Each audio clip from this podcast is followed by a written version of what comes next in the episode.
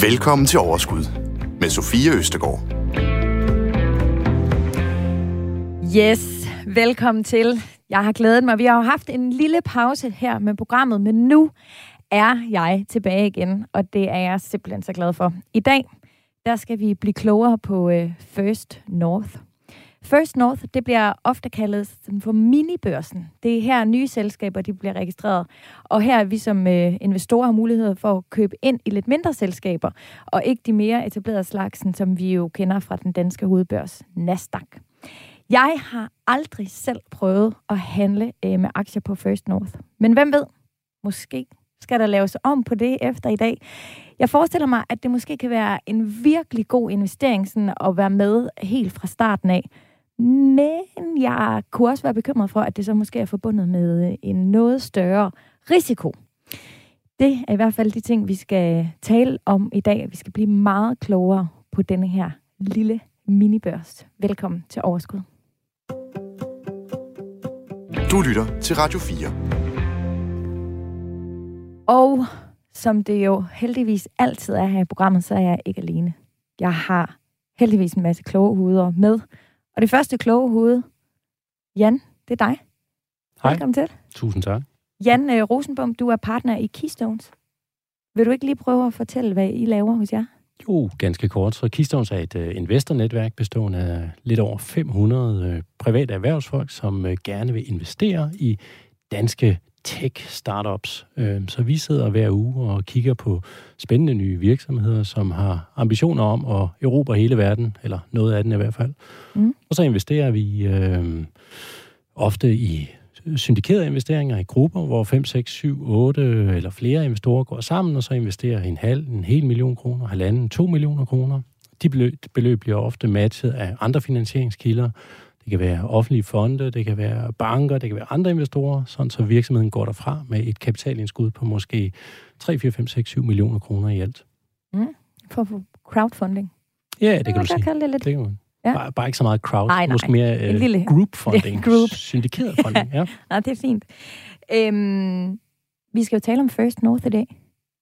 Vil du ikke lige prøve at starte med at forklare, hvad er First North? Jeg har jo sagt en lille smule om det, ikke? Ja. men du kan fortælle meget mere om det. Jamen, First North er jo en fantastisk vækstbørs i Danmark, som giver mulighed for, for små børsbabyer, øh, vækstvirksomheder. Med børsbabyer? Ja, det er det, virkelig et fint ord. Er det ikke et fint jo, ord? Børsbabyer. Jamen, små virksomheder, ja. som har et spændende potentiale. Det kan være en spændende teknologi, forretningsmodel øh, på at, at blive noteret og blive handlet og få en likvid aktie øh, på et forholdsvis tidligt øh, stadie i deres, øh, i deres liv. Øhm, så det er, øh, det er en helt anden type børs end den øh, etablerede hovedbørs, hvor det jo er de gamle kendte virksomheder, Vestas, Novozymes, Novo Nordisk osv.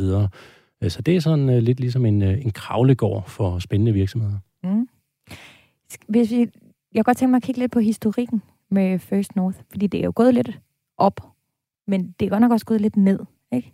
Ja, som, som jeg ser det, så er det, så, så er det gået i nogle bølger. Den blev øh, startede øh, First North for cirka en øh, 14, 14 års tid siden, må det være, 14-15 år øh, siden, og øh, så gik det rigtig godt. Der blev noteret en masse øh, virksomheder i øh, sådan omkring øh, 2007 og 2008. Så kom der en øh, finanskrise, som lige øh, skar humøret øh, væk under benene på mange af de der små virksomheder, kombineret med nogle uheldige sager på, på børsen. Så den, øh, den tog sig lige en... Øh, øh, en losing der omkring øh, 2009 og 10. Øhm, og så tog hele markedet sådan set en stor losing på det her øh, tidlige øh, finansiering af, af de her unge virksomheder. Så kom det langsomt tilbage igen, og så kom der det, man kunne kalde en version 2.0 af, øh, på First North af en række noteringer i 2017 og 2018, sådan cirka omkring en øh, 12 stykker. Og det gik heller ikke øh, specielt godt. Øh, det kan man se allerede for et par år siden, at øh, rigtig mange af dem, de havde faktisk ikke øh, leveret ind på deres vækstmål overhovedet, og kurserne, de, øh, de havde det heller ikke for godt, så det var faktisk ikke en øh, super fed reboot, de havde der i 2017 og 2018. Øh, så den har ligget lidt i dvale igen et par år. Og så på øh, mærkværdig vis midt under coronakrisen for cirka et års tid siden, så øh, kom der nye cases på som en øh, fugl phoenix. Og gennem det sidste års tid er der så været cirka 22 nye noteringer på First North. Og allerede i år ved jeg, at der har været over 10, og jeg ved, at der er mange flere øh, faktisk på vej. Men Jan, med den her historik, og nu, vi er jo, altså, som investor, øh, investor er vi jo virkelig øh, øh, opmærksom på vores øh, risiko. Øh, og, og jo selvfølgelig også vores altså, risikoprofil, den individuelle risikoprofil, som vi jo forhåbentlig har lavet. Øhm, hvorfor er I så alligevel altså, fans af, af First North? Altså når det har haft sådan en turbulent øh, tid, der må jo virkelig også være nogen, der har tabt en, en masse penge på de her investeringer. Ja, det, det, det er der jo helt klart, og, og der må man sige, at det er, det er super ærgerligt, at vi ikke igennem de sidste 14-15 år kontinuerligt har haft en velfungerende vækstbørs. Og det er jo der, hvor der er mange af os, der har siddet og skævet misundeligt over på den anden side af sundet til vores kære svenske virksomheder, som har haft det her til at fungere i mange år. Hvor små virksomheder på nogenlunde fornuftig vis kunne blive noteret og blive øh, likvide, tiltrække vækstkapital osv., og man har kunne skabe en aktiekultur af, at, at øh, folket investerer også i de små innovative virksomheder. Nu vel, vi har så taget nogle lusinger, men det skal jo ikke, det er jo tilladt at gøre fejl, og så lave et comeback. Så derfor er vi jo mange, der er hæppet på et comeback, hvor, hvor vi kan lykkes med at få den her børs i gang. Og, og det er vigtigt, at vi får den børs til at fungere. Dels fordi der er rigtig mange virksomheder, der har brug for kapital til skalering, og det her det er en super vigtig kilde til at få solid kapital ind til at skalere virksomhederne.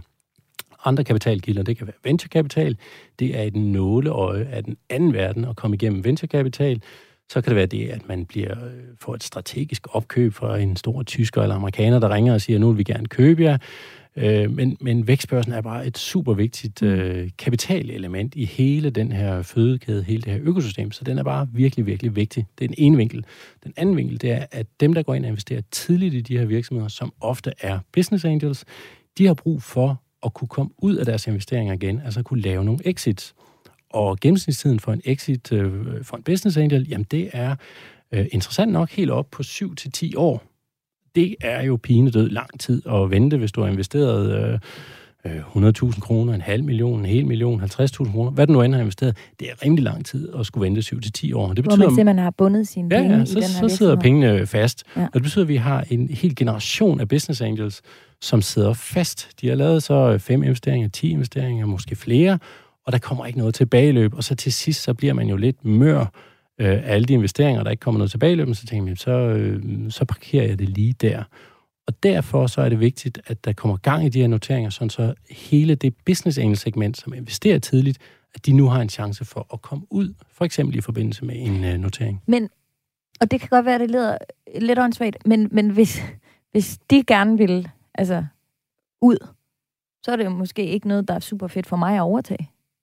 Nej, men det kommer så an på, hvad er det for nogle vilkår, de vil ud på, hvorfor vil de ud, øh, og så videre, og hvordan ser den ejerbog ud. Og der skal man jo som ny investor ind og kigge på, hvordan er prospektet skruet sammen, hvordan ser den her ejerbog ud, hvem er det, der ejer, og, og hvor mange af dem bliver hængende på rejsen. Og det er klart, hvis alle dem, der sidder og ejer aktier, de øh, løber skrigende væk i samme øjeblik, den bliver noteret, jamen øh, så står du tilbage med en, en Titanic, og det er ikke super fedt. Ja. Øh, så man, man skal jo ind og, men, men derfor er det stadigvæk vigtigt, at de her business angels, de for eksempel kan ved et, på et noteringstidspunkt, måske et år senere, to år senere, typisk så er der en lock-up på dem, at de på et eller andet tidspunkt kan sige, nu sælger jeg halvdelen fra, mm. eller nu sælger jeg det hele fra. Øh, og der er jo mange business angels, de sidder på det her tidspunkt, måske ejer 0,1 procent af virksomheden, eller 0,2 procent, 1 procent. Så det er ikke afgørende, at de bliver hængende lad os hellere få nogle af dem klaret ud, de får en gevinst, og så kan de vende næsen tilbage til de helt små early stage virksomheder og investere frisk kapital mm. ind i dem. Ja. Du nævnte det for lidt tid siden, men jeg kunne egentlig godt tænke mig, hvis du bare lige kort vil fortælle, hvad er venturekapital? Jamen, venturekapital, det er jo øh, store fonde, som investerer øh, super risikovillig kapital i særdeles skalerbare virksomheder. Så det er virksomheder, hvor øh, øh, hvor alt bliver sat på rødt. Typisk der, der er øh, innovationshøjde, der kan være øh, stærk teknologi, øh, super stærk management team, og man har en ambition om at øh, virkelig skalere og virkelig erobre, øh, om ikke hele verden, så i hvert fald en, en stor del af den. Øh, og der venturekapitalinvestorer, de har store, dybe lommer. De kan investere rigtig, rigtig mange penge. Løvens hule uden for tv, i en lidt større skala. Ja, det er løvens hule på steroider, kan du sige. Og, øh, og de har deres eksistensberettigelse, men der er bare meget få virksomheder, der passer ind til en venturekapital investeringsmodel. Øh, så er der en hel masse virksomheder, som, som måske ikke kan erobre hele verden, ligesom øh, Vivino eller Unity og, og alle vores øh, unicorn-kandidater, men virksomheder, som kan blive til super gode virksomheder og omsætte øh, 100, 200, 300, 500 millioner kroner, mm. øh, men det er måske ikke lige en venture capital case. Det kan være en god case for business angels og også for private børsinvestorer. Ja. Kan du fortælle lidt mere om de virksomheder, der bliver registreret på øh, First North? Jamen, det er typisk øh, teknologibaserede virksomheder, som har en skalerbar platform nede i bunden. Det kan være noget software, det kan være noget medtech, det kan også være noget pharma, life science. Øh, men, men typisk så er der en eller anden skalerbar ting nede i, i bunden af virksomheden. Og så er der ofte øh, opnået nogle øh, resultater, Øh, der er forhåbentlig et stærkt team i ledelsen, forhåbentlig en øh, stærk bestyrelse, og så får de forhåbentlig god og kvalificeret hjælp fra øh, det, man kalder Certified Advisors, som er de rådgivere, der hjælper med at notere virksomheden. Ja. Men det er early stage virksomheder, som har brug for kapital til vækst. Og hvor, altså, hvor mange år har de typisk på banen? Ja, jeg har ikke det præcise gennemsnitstal. Mit uh, umiddelbare bud vil være sådan uh, 3-6 år på banen. Ja. Det er også hurtigt. Det er meget hurtigt. Ja.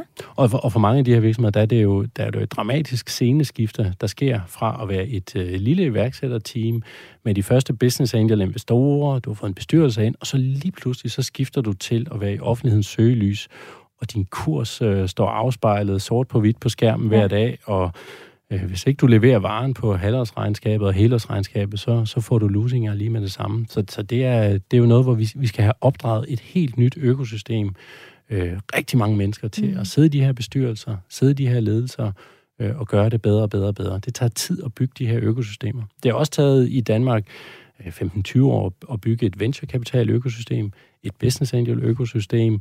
Vækstfonden har været i gang i mange år. Øh, der har været Innovationsfonden, Innovationsmiljøet. Det tager lang tid ja. at bygge en hel kultur op, mm. og det skal vi jo have gjort nu. Det er i de klart. Små Men de krav til øh, virksomheder på First North, altså bare ikke helt lige så strikse og lige så store, som de er til nej, der er på ikke, Nasdaq, den store nej, børs. Der, der er slet ikke de nej. samme krav, og derfor så kan du nemmere komme øh, ind på den her handelsplads. Ja. Skal vi ikke lige kort runde Spotlight også? Jo, Som jo er, er lidt af det samme. Ja, det, det, er, det, er, det, det er jo sådan set, øh, det er jo sådan set øh, det samme. Øh, First North er en Nasdaq-ejet platform, og, og Spotlight, den øh, udspringer så af det svenske. Men det er det, er det samme. Det er to fors- lidt forskellige fodboldklubber med forskellige mindsets på, øh, øh, på hvordan de kører mm. deres platforme. En forskel er, at øh, Spotlight har ikke som sådan Certified Advisors tilkoblet, som, øh, som First North har. Øhm, nu når vi snakker om andre børser, øh, vi kender jo øh, Nasdaq, altså vi kender jo alle sammen den børs, hvor vi netop kan handle C25-indekset og så videre. Har de to børser, de, de har, øh, det er jo lidt en underbørs til Nasdaq, er det ikke rigtigt forstået? Hvordan hænger de to sammen? Jo, det er, du kan sige, det er, det er indskolingen. øh, First North er indskoling, og så kan vi øh, kalde hovedbørsen for, for udskolingen. Øh, så, så for nogle af de virksomheder, der bliver noteret på First North, der vil det være en klar ambition at komme op på hovedbørsen på, øh, på et tidspunkt. Men ikke for alle? Ikke for alle. Nej. Øhm, så der, der kan man jo gå ind og kigge i, i de prospekter, der, der øh, ja, på de nye virksomheder, der kommer ind, og så kan man se, det er en del af strategien. Så for eksempel den virksomhed, der hedder Maps People, jamen de har som en, øh, en strategi at øh, komme på, på hovedbørsen på et tidspunkt. Øhm, jeg har lidt en teori, jeg gerne vil afprøve på dig, Jan. Er du klar det til det? Jeg er klar. Det er godt. Ja. Er den gennemtænkt? altså, okay, altså jeg vil sige, at den er gennemtænkt, men den er måske ikke sådan super genresearchet. Okay. Okay? Øhm, men øh, da vi skulle lave det her program, øh, så har vi sådan ligesom, øh, øh, ja, øh, selvfølgelig ville i kontakt med nogen, der har erfaring med First North. Og øh, langt de fleste, vi ligesom har stødt på, og også, det vil det også afspejle sig igennem programmet her, det er altså nogen, jeg vil kalde øh, ret unge øh, investorer. Følger det sådan lidt... Øh, øh, sådan et, et, et, det unge segment øh, på First North? Er det sådan øh, lidt yngre, der måske er lidt mere risikovillige, eller, eller, eller kan du sige noget om den typiske øh, investor på First North? Ah, men det er jo en dårlig hypotese, er det så den, jeg skyder den bare ned lige med det samme. Nej, jeg, jeg har ikke uh, data på det. Det kan være, at sådan nogen som Nordnet, de har nogle skarpe data på, hvilke, hvilken demografi, der, der ja. handler på First North. Men Øh, nu kan jeg jo sige, at jeg er selv øh, tusse gammel, Øh, I vores øh, kistårsnetværk, der er gennemsnitsalderen nok omkring de 50 til 55, og der er der i hvert fald kæmpestor begejstring for hele øh, det her koncept med at have en vækstbørs. Der er, når vi introducerer nye øh, IPO'er til vores netværk, så er der rigtig mange, der deltager i de øh, introduktionswebinarer. Så selv for de de gamle, gamle mennesker på omkring 50, 55, 60 år, der er der meget stor interesse. Hvornår man tusind gammel, bare lige sådan, fordi det er jo Jamen, radio, det er ikke over 25. jo, okay. Ja. Ja, okay. Jamen, øhm, godt. Dejligt, øh, Jan. Jamen, den var du ikke helt med på, men øh, lige om lidt, så skal du øh, møde nogen, som i hvert fald underbygger min, måske ikke genresearchet, men i hvert fald lidt gennemtænkte teori. Det er i orden. Du lytter til Radio 4. Øhm, og nu fra tusse gamle Jan til øh, ganske unge øh, Jonas. Jonas Holm Jacobsen, er du med på telefonen? Hej, det Ja, jeg er med her. Dejligt, Jonas. Hej med dig. Jonas, du er jo stifter af Unge Investorer, øh, og så har du også Facebook-gruppen, som hedder First North Aktier. Der er øh, omkring 8.500 medlemmer. Det er der, ja. Det er så, øh, jeg er meget imod Jans hypotese, vil jeg sige. Jamen ved hvad, skal vi ikke bare øh, starte der? Altså Jonas, det er jo ikke nogen hemmelighed. Du er 19, så du er, du går lige der. Du er 6 år fra kategorien tusse gammel, hvis vi skal følge Jans teori. Øhm, hvorfor, hvorfor mener du, øh, at, at jeg har ret? Kan ikke, kan, sådan kan jeg vel godt sige. Jo, jamen øhm, vi sidder jo med den her Facebook-gruppe, som du siger, der hedder Fælles hvor vi har omkring 8.500 medlemmer. Og i de statistikker, vi kan se, der er omkring 70 procent af vores medlemmer under 34. Nu ved jeg godt, at Jan han siger 25. det vil sige, at man er forholdsvis ung, når man er under 34.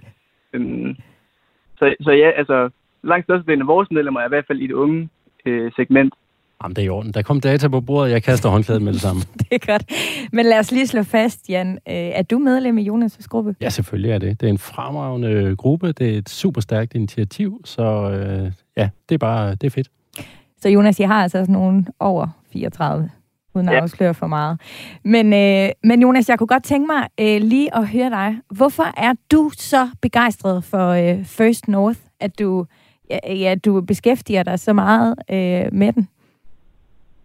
Jamen, altså, min interesse for First North, den startede egentlig tilbage i omkring 2019, må det være, hvor, som jeg også været inde på, det her med risiko, så har jeg nok været tilbøjelig til at tage en høj risiko i mine private investeringer. Og så faldt jeg lige pludselig over et selskab, som ja, jeg gik ind på nogle, der sorterede efter, hvilke selskaber, der havde lavest markedsværdi. Og øhm, så var det selvfølgelig ikke nogen overraskelse, at de her First North-selskaber, de begyndte at poppe op. Mm. Mm. Så, ja, så, fandt, så fandt jeg nogle selskaber der, som havde lav markedsværdi, som jeg øhm, begyndte at investere i. Ja, og så, øh, så fandt du lidt ud af, hvad de kunne? Ja, altså det første selskab, jeg kiggede på, det, øhm, det hedder Virtek, og dengang var de, jeg tror, jeg om, omkring 40 millioner, de var værd. Og så gik jeg så ind og kiggede på deres regnskaber, og, og kiggede på, at de faktisk havde haft en rimelig pæn vækst over flere år. Og så synes jeg, ej, de må, de må være mere værd end, end 40 millioner. Og øh, i dag mener jeg også, at de øh, i hvert fald har 3-4 dobblet det. Øhm, så ja. der, der, er der er jo der er gode muligheder, men øh, det indebærer selvfølgelig også risiko, som, øh, som du så flot siger. Ja, og Jan har jo også altså, været lidt inde på i forhold til med historikken. Altså, har du sat dig lidt ind i, i historikken med First North, som jo alt andet end lige har indikeret, at risikoen er ret stor? Ja, altså meget aktuelt jo, så, øhm, så, så bragte børsen jo i går den her, øh, den her artikel omkring mange fiaskoer, der har været på, øh, på, øh, på First North med, at folk, eller virksomheden ikke opnår deres, øh, deres vækstmål og den slags. Men for mig at se, så, så øhm, er det også vigtigt at bringe det her nuancerede billede, fordi der er også rigtig mange selskaber, som, som når deres mål og, øhm, og kommer med rigtig mange gode nyheder. Øhm, ja. Og, og øh, du refererer til artiklen i går, det er fordi, vi optager det her program øh, torsdag den 27. Jeg tror, det er, den, er det den 27. dag? Jeg tror, det er den 27. Ja. Ja, det er selvfølgelig rigtigt. Ja, ja øh, og, og programmet her øh, sendes jo en, en lille smule senere, men det laver jo ikke om på, at den øh, artikel er, er super relevant, øh, og den vil jeg faktisk også gerne øh, vende med jer begge to, så lad os øh, hoppe ud i den. Jeg sidder faktisk med den her øh, foran mig, fordi nu er I to jo begge to øh, begejstrede for, for First North og jeres små børsbabyer i Kravlegården, for at bruge øh, Jans øh, retorik. Men jeg vil godt lige læse noget op for jer, fordi det er ikke alle, der er øh, lige så begejstrede. For prøv at høre, hvad børsen skriver. Selskaberne på vækstbørsen First North kan ikke stå distancen og levere på, øh, og levere på storstilede øh, vækstmål. En gennemgang, som børsen har foretaget, afdækker fiasko på fiasko. Og så er det faktisk på forsiden, at de bringer øh, ret mange altså eksempler også på øh, virksomheder, hvor det er øh, øh, gået galt. Eksempelvis anførte Hype faktisk i sit prospekt i 2018, skriver de, at selskabet forventede en omsætning på 100 millioner kroner i 21. I 2020 årsregnskabet lyder omsætningen for året på 4,2 millioner kroner. Jan, du markerer. Jamen, øh, jeg kan fuldt ud nikke til, til alt det, der står i, øh, i den artikel, og som, øh, som jeg, nævnte lidt før, så det batch, der kom, kom på First North øh, version 2.0, der omkring 2017 til 2018, det holdt simpelthen ikke vand overall, når man kigger på tværs af alle selskaberne. Og det stod klart allerede for to år siden. Så min begejstring for First North, den var ikke høj øh, for i 2017, 2018, 2019, 2020, men der skete noget for et års tid siden. Og når vi kigger på de øh, cirka 22 aktier, der er blevet noteret det sidste år, så ser data anderledes ud. Så jeg er helt enig i budskabet om, at øh, hvis vi spoler tilbage, tre år tilbage, virkelig ikke kønt. Ja. Øh, men, men det ser ud som om, at øh, der er nogen, der er ved at have, have lært noget, og der begynder at blive nogle noteret Hvad, hvad er det for nogle ændringer, der så er sket? Jamen, den væsentligste ændring, det er jo, at, øh, at der for et års tid siden kom en ny uh, Certified Advisor på banen, Norden CF, som havde et andet take på... Og en Certified Advisor. Ja, en Certified Advisor, det er en, uh, en rådgiver, som skal hjælpe virksomheder, der gerne vil noteres på First North, med at navigere igennem alle kravene, lave et prospekt, rejse... Ofte så rejser de også kapitalen, og så hjælper de dem med at overholde de, øh, de spilleregler, der er. Så det er en, det er en rådgiver. Mm. Øh, rådgiveren er betalt af selskabet, så det er ikke sådan en uafhængig øh, instans, ligesom Finanstilsyn eller sådan noget. Men ikke desto mindre, det er helt afgørende for vækstbørsen, hvordan de her certified advisors, de arbejder. Hvad er det for nogle prospekter, de skruer sammen, og hvad er det for nogle priser, de definerer, og hvad er det for nogle budgetter, som, som virksomheden sætter sammen. Og der kom der altså en ny metode på banen fra en af de her certified advisors, Norden CF, og jeg skal lige sige, jeg får ikke nogen øh, provision eller noget som helst her, men der kom pludselig en anden type selskaber med en øh, prissætning, som øh, fungerede, og med en metode til at sikre interesse for aktierne og en massiv overtegning. Og jeg har lige været inde og kigge i dag på de 22 noteringer, som er blevet lavet de sidste år. Øh, det er både for den certified advisor, det er også for andre. Alt i alt, så ud af de øh, 22, så vidt jeg lige husker, så var der 15 eller 16, som har givet markante, pæne kursstigninger Øh, og så er der selvfølgelig nogle, øh, nogle bummer der, øh, og det er derfor, man skal ind og, og syndikere, og, eller undskyld, ind og sprede sin portefølje. Mm. Man skal investere i flere aktier, man skal investere små beløb, risikoen er høj, og alt det der. Så jeg prøver bare at sige, at i den her bølge 3, som nu er 11 måneder gammel, der er der så tegn til, at vi får en god kravlegård sat, øh, sat i gang. Ja. Jonas, hvordan er det gået med dig og din investering i Virtek? Øh, er den, altså, det lød som om, at det var blevet væsentligt mere værd. Øh, men du, øh, føler du ligesom, at du er kommet med på den her tredje bølge, som Jan snakker om, hvor det er nogle gode og sunde virksomheder? Ja, altså Virtek, det er jo en af de rigtig gamle øhm, aktier på First North, og øhm, det er et rigtig godt eksempel på en virksomhed, der har klaret det rigtig godt. Øhm, jeg, har, jeg har solgt øh, min Virtek-aktie for lidt tid siden øhm, med, jeg kan ikke lige huske, om det var 200 procent, det tjente på dem, eller hvad det var. Øhm, så vi de har lige kommet med en rigtig god strategi her for 2025 også. Øhm, og ja, et rigtig godt selskab, synes jeg. Øhm, mm. Men øh, jeg kan heller ikke Virtek er, noget. Så Virtek er en af de heldige overlevere fra en af de tidligere runder måske? Ja, jeg kan ikke helt huske hvad år, men det var i hvert fald en af de første, mere, jeg, øhm, der, der noterede sig. Ja. Nå, jamen, øh, det er en spændende teori, så øh, børsen er lidt unuanceret, eller i hvert fald ikke så opdateret, måske, den artikel. Nej, jeg synes sådan set, at præmissen er fuldstændig fair, fordi øh, da man øh, første gang, da i 2019 begyndte at kigge på, på det batch af, af de noteringer fra 2017 og 2018, så var kritikken, at jamen, øh, det, det holder ikke vand. Deres øh, prospekter, deres øh, budgetter, deres vækstmål, det, det holder ikke vand. Og der var øh, argument dengang, jamen giv det tid til at virke. De må have et par år til at, øh, at bevise businesscasen, og det har de så øh, haft nu, øh, og de holder stadigvæk ikke vand. Så jeg, jeg synes, at mm. artiklen er, den er god, den er gennemarbejdet, den er korrekt. Øh, den går så bare ikke ind og kigger på den her helt nye øh, bølge 3. Øh. Ja. Og så har der, der har også været de der totale skandalehistorier med Vatu og øhm, Valura nu her jo, um, hvor det overhovedet ikke har holdt vand jo. Øhm, så, så der, er, der er mange forskellige niveauer. Kan du, kan du sige lidt mere om de skandalehistorier, der har været? Dem, jeg har i hvert fald ikke lige læst om dem. Nej, men det, det er måske også Jan, der er mere kvalificeret til, til at tale om det, men øh, ja, ved, ved Valur, der mener jeg, at det var noget med, at der var nogle falske oplysninger i, i øh, prospektet, øhm, og, og det holder jeg selvfølgelig ikke. Nej, der okay. kan sige, en, en case som øh, Valure, tror jeg nok, at det skal udtales øh, teknisk set. Ah. Anyway, med, med, med Valure, jamen der, der, der jo, øh, har der virkelig været et øh, slagsmål på, på forskellige øh, medier om, hvad er det for en type business case, øh, hvad var det for en, øh, det var en pre-money på 300 millioner kroner, den gik på børsen til, øh, rejste 100 millioner kroner, og deres øh, ARR, som øh, på smuk dansk øh, står for Annual Recurring Revenue, øh, 2020 var niveau 5 millioner kroner, så vidt jeg husker. Og dermed så, så var der nogle virkelig høje multipler sat på. Øhm, og, og der er så kommet en masse historier frem og tilbage, en masse ballade. Og det er bare, vi, vi har ikke råd til alt. Og der kan man sige, som er value, jamen øh, sket er sket, og de må jo så øh, trække den business case op ved, øh, ved hårdrødderne, og så vise øh, skeptikerne, at de har taget fejl. Det har de 100 millioner kroner til at gøre for, og, og nogle år til at, at bevise det.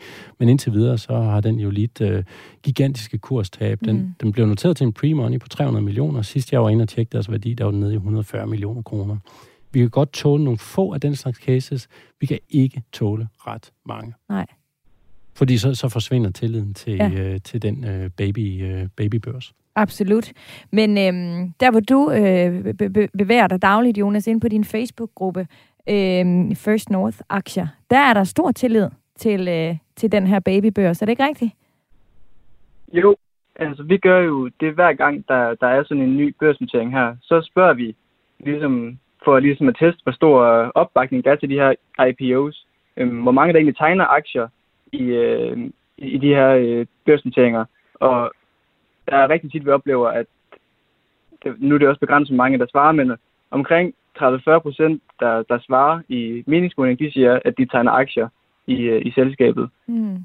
Generelt oplever vi, at, at der er øh, en rigtig god opbakning, og når der kommer opbakning for mange, så har folk en tendens til at følge flokken, kan man sige, og så øhm, enten så tegner de øh, selv, eller gå ind og læser mere om selskabet, så kommer der ligesom sådan en spiral eller effekt af, at, øh, at interessen øger interessen, kan man sige. Ja, klart.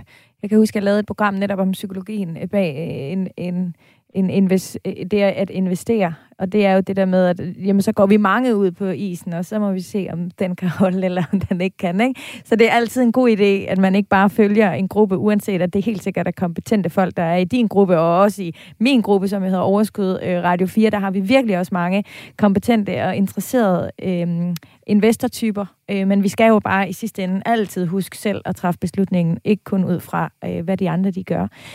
Øh, men ud fra øh, det... Øh, research, lad mig kalde det det, som jeg har lavet på din Facebook-gruppe, Jonas, så er den jo ikke særlig gammel. Nej. Den er oprettet 2020 11. november. Ja, ja, det er meget nøjagtigt. Det er nemlig meget nøjagtigt. Og øh, det er altså på ret kort tid, at I har fået over 8.500 øh, medlemmer. Har du en øh, idé om, altså, at, det, at, er det, er det fordi, det nu er det her andet comeback, og at det er lidt mere seriøst, som Jan siger, eller lidt, der, der er lidt mere, jeg ved ikke, sikkerhed er jo et dumt ord, men der er i hvert fald lidt mere, øh, øh, de er lidt mere etableret, eller der er i hvert fald, hvad, hvad skal, hvordan skal jeg sige det, Jan? Der er mere øh, kontrol med det, eller der er mere... Øh... Nå, man kan måske sige, at der, der, der er kommet flere. Altså, vi har, vi har rundet 20, så der er en, der er en større volumen.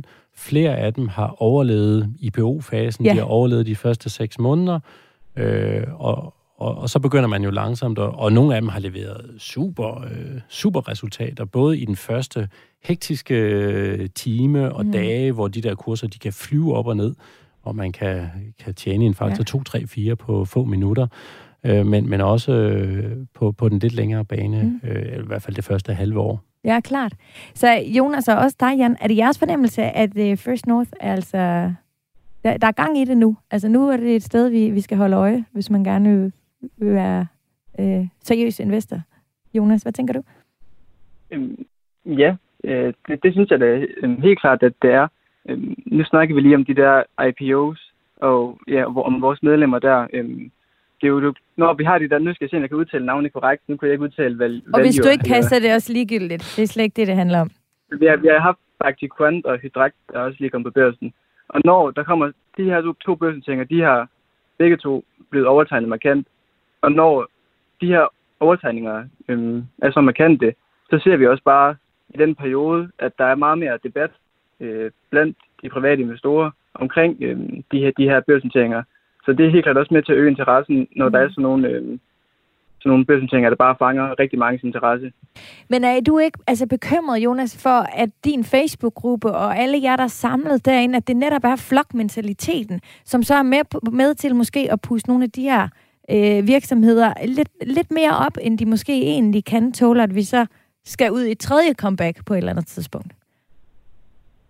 Øhm, Mm, nej, jeg, jeg synes ikke, at det er os, der har, har ansvaret. Øhm, vi har det i, i gruppen, at vi har det, der hedder opslagsgodkendelse slået til. Så vi godkender alle opslag, der kommer i gruppen. Så det er egentlig primært mig, øhm, der laver opslag. Og jeg deler egentlig altid opslag ud fra sådan et informerende øh, karakter. Øhm, så så jeg, jeg kommer aldrig ud og siger, øh, køb den her aktie eller mm. den her aktie. Øhm, jeg, jeg, jeg forsøger altid at være neutral i min øh, kommunikation. Øh, vil jeg sige. Ja, og nu der skal vi tale med to andre, som også har erfaringer med den her babybørs First North. Du lytter til Radio 4.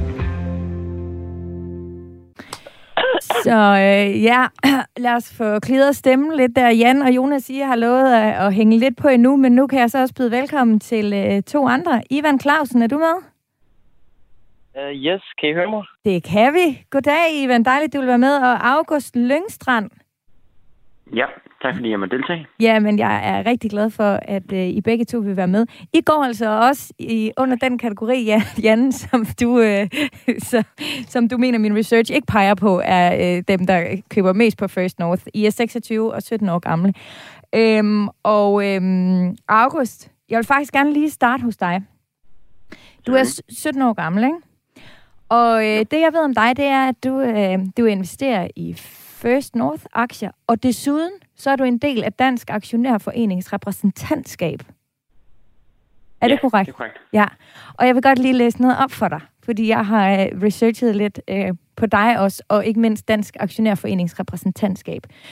Du sidder der sammen med blandt andre Åge, Bjarne, Charlotte, Ellen og Helle og Lars og Ove og Paul og Paul og Torben og Torben. Uden altså på den måde sådan at have min research sådan super bakket op, øh, så er min fornemmelse, at øh, de er en lille smule ældre end dig. Er det ikke rigtigt, August? Jo, det er rigtigt.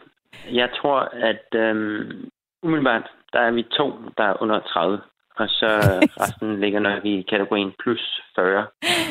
og, og ja. under 30, det må man jo øh, sige, at du i den grad er. Altså, hvordan er du kommet med derinde som 17-årig? Jeg, altså, jeg har brug for at høre lidt mere om din historie, og hvor længe har du investeret i aktier? Så min ligesom rejse med investering i aktier startede dengang jeg var 14 og blev konfirmeret. Og der var en ven af familien, der anbefalede mig, at jeg tog nogle af mine konfirmationspenge og investerede dem. Og det blev jeg bare grebet af. Øhm, så siden da, der har jeg været ligesom hugt med investeringsverdenen og meget interesseret i, hvad der sker i forskellige virksomheder. Repræsentantskabet, det kommer så lidt ud af, at jeg har været så interesseret i, øhm, i den her investeringsverden. Jeg har været meget i kontakt med, med Jonas i forhold til gruppen, øhm, og jeg hjælper også til derinde.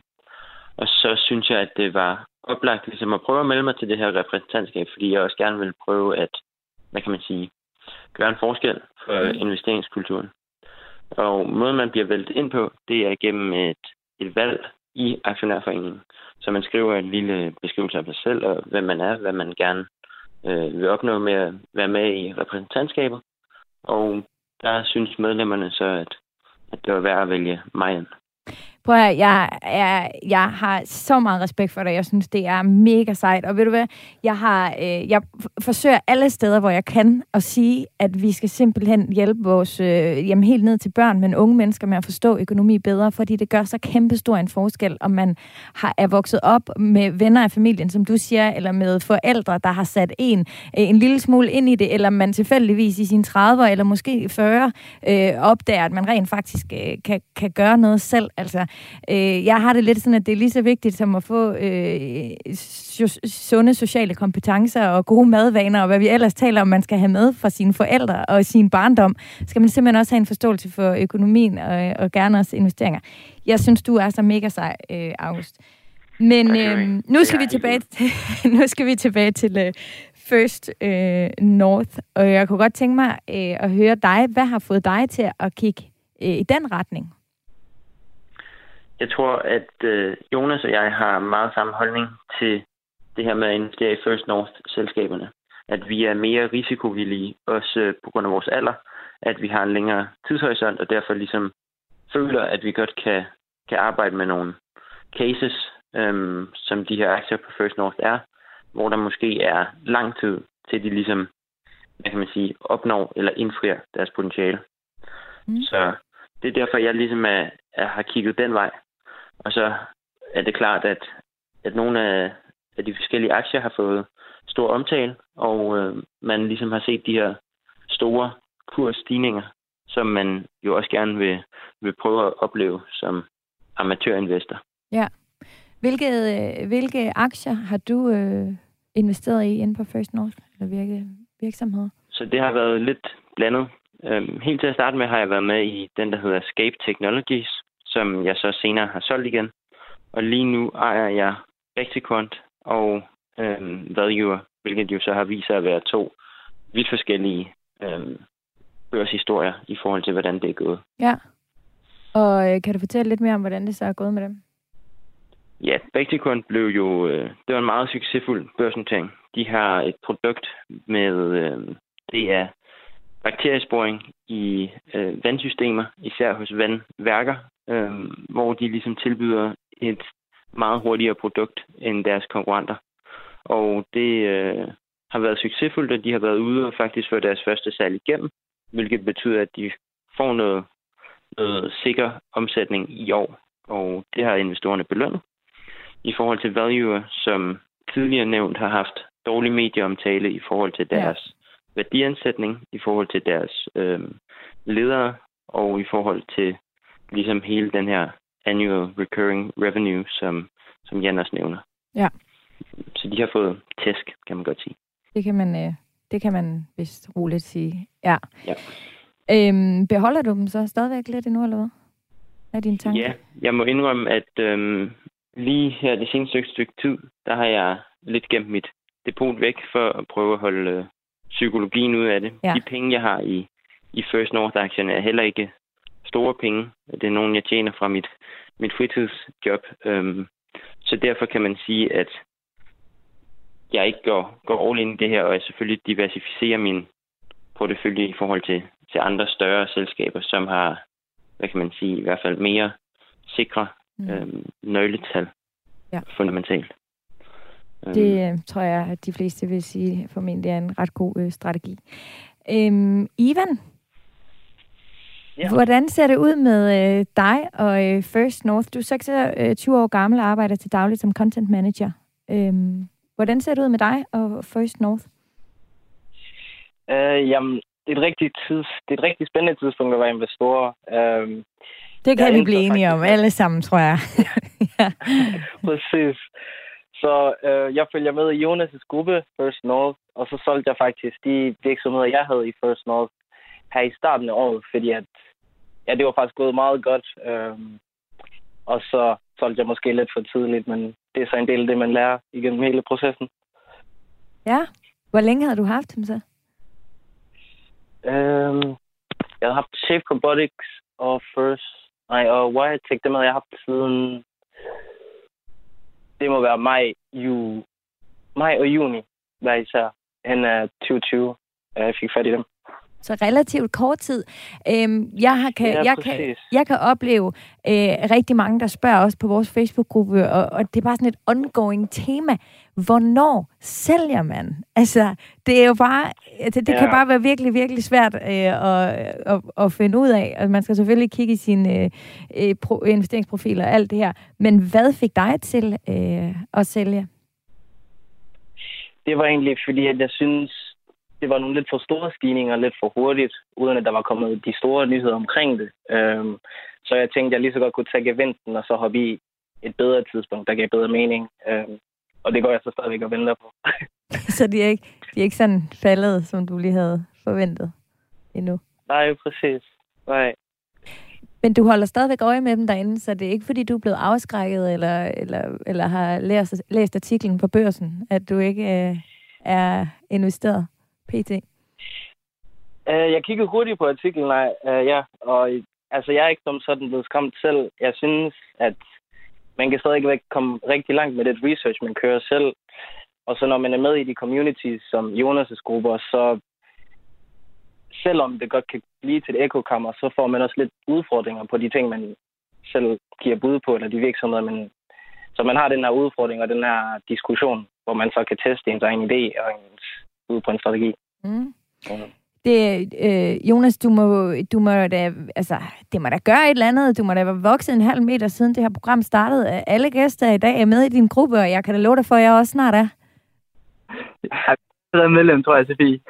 Hvad, hvad siger du? Jeg tror allerede, du er medlem, er du ikke? Jo, jeg er medlem. Jeg har meldt mig ind lige ind i programmet, selvfølgelig. Det, Ja. ja. det har du lovet godt. Jamen, øh, ja, ja, men jeg glæder mig til at følge med derinde endnu. Jeg har ikke så meget erfaring med den endnu, jo. Det er det først er gået op for mig, at jeg skal til at sætte mig ind i det her First North. Det har egentlig været noget, jeg sådan... Jeg har, jeg har ikke kigget så meget på det øh, tidligere, men det kan jeg fornemme på jer alle sammen, at det skal jeg da nok lige til. Jamen, nu kan man også sige, at både August og Ivan kender jeg jo også, så de, de, det, det præger selvfølgelig også øh, deres svar, tænker jeg. Det kan være, at, øh, at det gør det. Det kan man jo ikke, øh, det kan man ikke rigtig vide. Men jeg kunne godt tænke mig sådan lige at høre øh, fra jer alle fire. Øh, nu sidder I her og har masser af erfaring, og jeg har absolut ingen erfaring. Øh, hvordan udvælger I de virksomheder, som I øh, sætter penge på øh, på First North? Det er virkelig spændende, når man har tre med på telefonen og stille et åbent spørgsmål og bare vente på, at nogen siger noget. Ja, ja så jeg, kan- jeg kan godt lægge ud. Nu investerer jeg jo ikke længere selv på, øh, rigtig på First North, men det, som jeg synes er en af de rigtig gode fordele ved mange af de her First North-selskaber, det er, at flere af dem giver, øh, eller deler deres regnskab på dansk, så det er faktisk rigtig nemt at gå ind og få information om de her selskaber. Øhm, og, ja, og nemt, nemt at forstå, og man kan hurtigt læse ledelsesberetningen igennem og, og den slags. Så det er i hvert fald det, jeg gør, Mm. øhm, dengang jeg investerede på First North. Det var simpelthen, det tager ikke så lang tid at læse de regnskaber, øhm, som, øhm, som de deler. Så der kan man hurtigt få et overblik. Okay. Nå, det er meget spændende. Jan, øhm, kan, kan jeg, altså vil jeg kunne bruge en fundamental analyse, ligesom jeg ville kunne på virksomhederne på uh, Nasdaq? Øh, typisk vil du ikke få så meget ud af det, fordi de er simpelthen for, for unge, og der er ikke øh, tilstrækkelig øh, datamængde på det. Så det er noget med at gå ind og kigge på regnskaberne alligevel? Og Ja, det er jo det er også derfor, det er, det er super fedt, når unge, øh, unge folk går ind og, og kigger på aktiemarkedet i det hele taget og beslutter sig for at investere i forskellige ting, fordi det her, det er, der er rigtig meget øh, samfundsøkonomi, øh, rigtig meget uddannelse i det, der foregår. Man er nødt til at forstå, hvad er det for et problem, virksomheden adresserer, øh, hvorfor er det godt for klimaet, eller hvad er det for nogle øh, penge, de sparer en eller anden kundegruppe, så skal man forstå øh, lidt øh, regnskabsøkonomi og sætte sig ind i, hvad det er for nogle mennesker, der står bag. Så det er virkelig god uddannelse at investere i aktier, hvis man lige bruger tid på at researche og forstå mm. øh, de enkelte virksomheder. Ja, klart. Inden på vores Facebook-gruppe, der har jeg også opfordret øh, folk til at komme med øh, spørgsmål, hvis de havde nogen til øh, First North. Og det havde de. Øhm, blandt andet så øhm, er der øh, Patrick øh, øh, Larsen, han spørger, om der øh, findes et First North øh, Index, som man øh, kan investere i. Vel- Og det vil jo give virkelig god mening, ikke? Han skriver, jeg har ikke fundet det. Øh, Er der nogen, der... Jonas, ved du noget om det? Øh, ja, øh, jeg, jeg ved ikke helt, om man kan, man kan nok ikke kalde det for et indeks, men der er en fond, jeg kan desværre ikke lige huske navnet på det øh, her på stående fod, men den investerer i de her kommende børsnoteringer og har også øh, nogle positioner i, i First North-selskaber. Men jeg med, om jeg, som jeg husker det, så er øh, minimums øh, kapitalen på 750.000, så det er ikke lige noget, man bare som, som almen investor kan, øh, kan gå ind og investere i. Nej. Jeg, jeg mener ikke, at øh, jeg, jeg er ikke snublet over et, øh, et indeks, hvor man øh, går ind og investerer i de, øh, de virksomheder, der, der er noteret på den. Der findes øh, det her, den øh, fond, som Jonas refererer til. Jeg tror, han tænker på den. Øh, der findes en pre-IPO-fond, og, og det er en, det, der kaldes en EIF, en uh, Alternative Investment Fund, og der skal du lige Ej. have lidt kroner med på arbejde, fordi minimumstilskud, det er 750.000 kroner. Det er nok ikke der, jeg starter, men... Uh... Jeg synes godt, du kan starte der, bare lige for at være lidt uh, kick. Altså, gid jeg kunne, lad mig sige det på den måde. Øhm, der er også en anden, der spørger, øhm, Jan, og den jeg kunne jeg godt tænke mig at spørge dig om, faktisk er der flere, øh, både Mette Svendt og øh, Anne Lacour øh, Thysen, de spørger øh, med hensyn til skat, øh, som Mette, hun skriver, jeg vil gerne vide om skatteafregning. Øh, banker, de indberetter ikke, som de gør med handler på den store børs. Øh, og det samme øh, skriver Anne. Kan I ikke øh, også komme ind på, hvad vi skal være opmærksom på i forhold til skat og forskudsopgørelse, når vi handler på et ureguleret marked som Jamen, det er jo et ureguleret marked, det er en markedsplads, og bankernes øh, IT-platforme øh, er simpelthen ikke stærk nok til at håndtere dem. Så man skal faktisk selv ind og, øh, og grave rundt i øh, køb og salg og beholdninger osv. Så, videre. så det synes jeg faktisk er ret problematisk, at, øh, at det ikke er fuldstændig strømlignet og, og digitaliseret. Så det er en udfordring. Det kan vi håbe, at det kommer, hvis... Ikke? Ja. Det kan vi da krydse alle fingre for. Absolut. August, sidder du selv så og laver din skat? Ja, det kan jo som investor blive nødt til at gøre. Mm. Øhm, heldigvis så, hvis ikke man handler så meget, er det ikke så svært at gøre. Men jo oftere man handler, jo mere kompliceret kan det være. Især når man skal bruge det her FIFO, first in, first out princip, og ikke sælger lige store positioner hver gang. Ja. Så det er i hvert fald nogle ting, man ligesom kan være opmærksom på, at hvis man køber et sæt aktier, så er det en god idé måske at faktisk sælge dem alle sammen, for at have styr på den indbyrdes handel, hvad det ligesom var resultatet af. Ja. Ellers skal det blive svært, når man køber 10, sælger 5, køber 7 mere, og så sælger 2 for eksempel. Ja, så bliver det, så bliver det noget af en udfordring. Kan det, kan det passe, der har været nogle øh, Excel-ark over i uh, Jonas' uh, Facebook-gruppe? Ja, altså vi har også vi har faktisk også skrevet en sådan en guide til, hvordan man indberetter skat på First North, så øh, det burde være til at finde ud af, men ja, det er, som, som Jan siger, så er det, det er ikke helt optimalt, øh, som det er lige nu. Jonas, den guide, skal jeg ikke lige sørge for, at vi deler den over i vores Facebook-gruppe også? Kan vi ikke uh, lave et arrangement der? Fordi uh, det tror jeg, der kan hjælpe uh, en del flere på vej. Der er i hvert fald ikke nogen tvivl om, at det er mega vigtigt at have styr på de her ting, inden man begynder. Jeg har selv lidt dårlige erfaringer med, at jeg ikke lige fik helt styr på noget, inden jeg købte nogle aktier i udlandet og sådan Men lad det ligge. Men Jonas, er du med på den? Kan vi gøre det?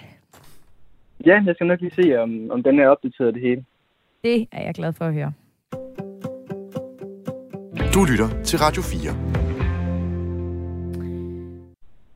Altså, jeg kunne godt tænke mig at slutte af her i programmet med at få jeres allesammens bud på, øhm, hvordan det kommer til at gå i fremtiden for øh, First North. Jan, du øh, vender hagen opad, og det er lige før, du himler en lille smule.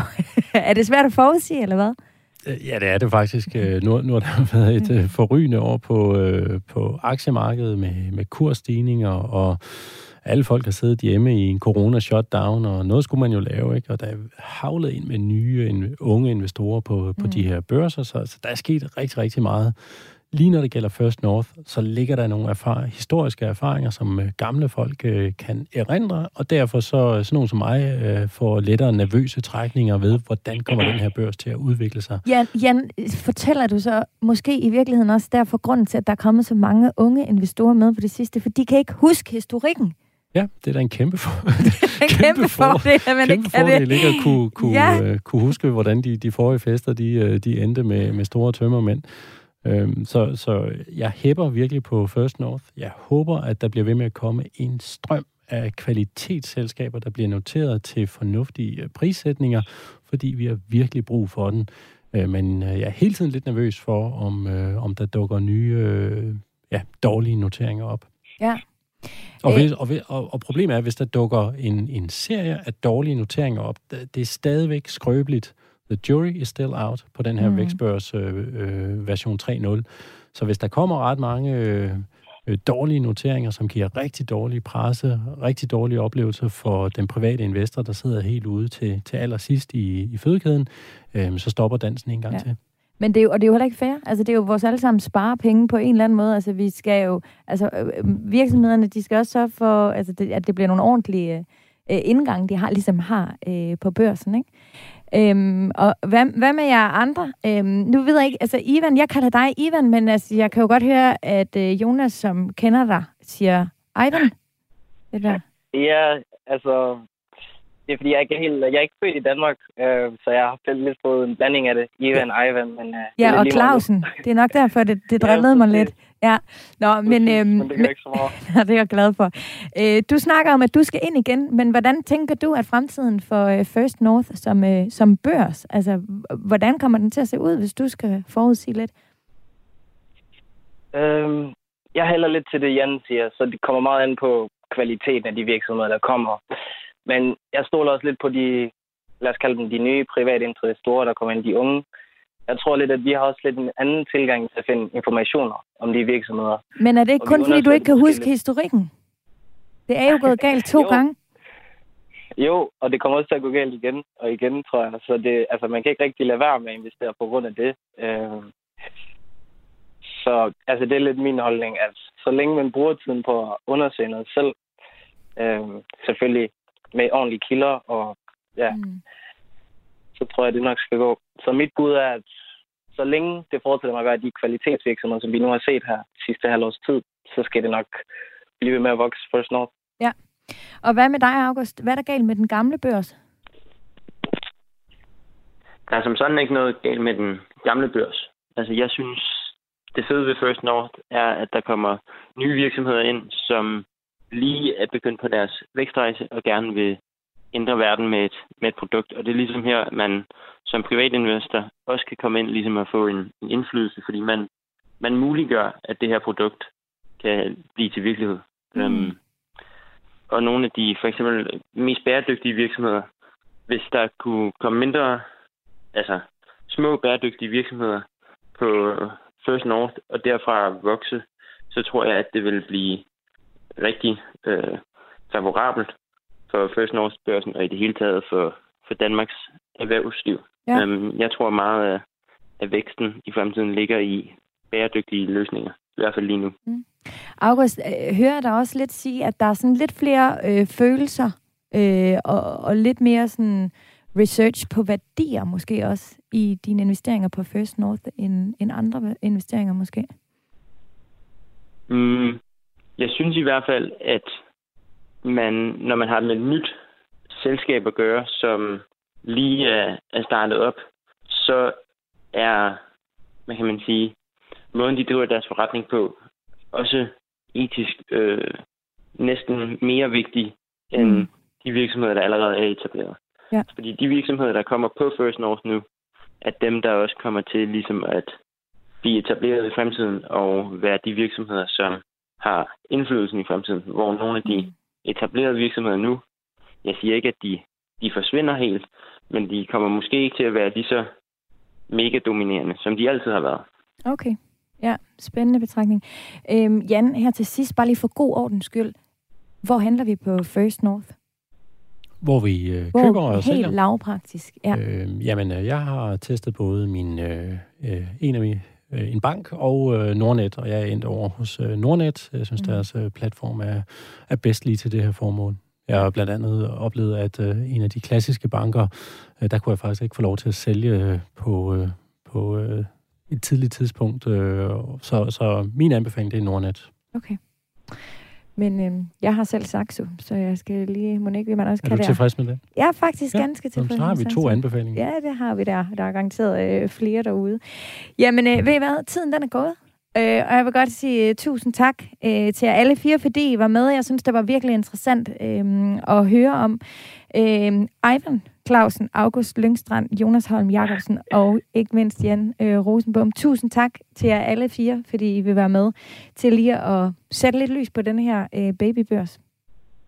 Og held og lykke i fremtiden med alle jeres investeringer. Tusind tak. Mange tak. Mange tak.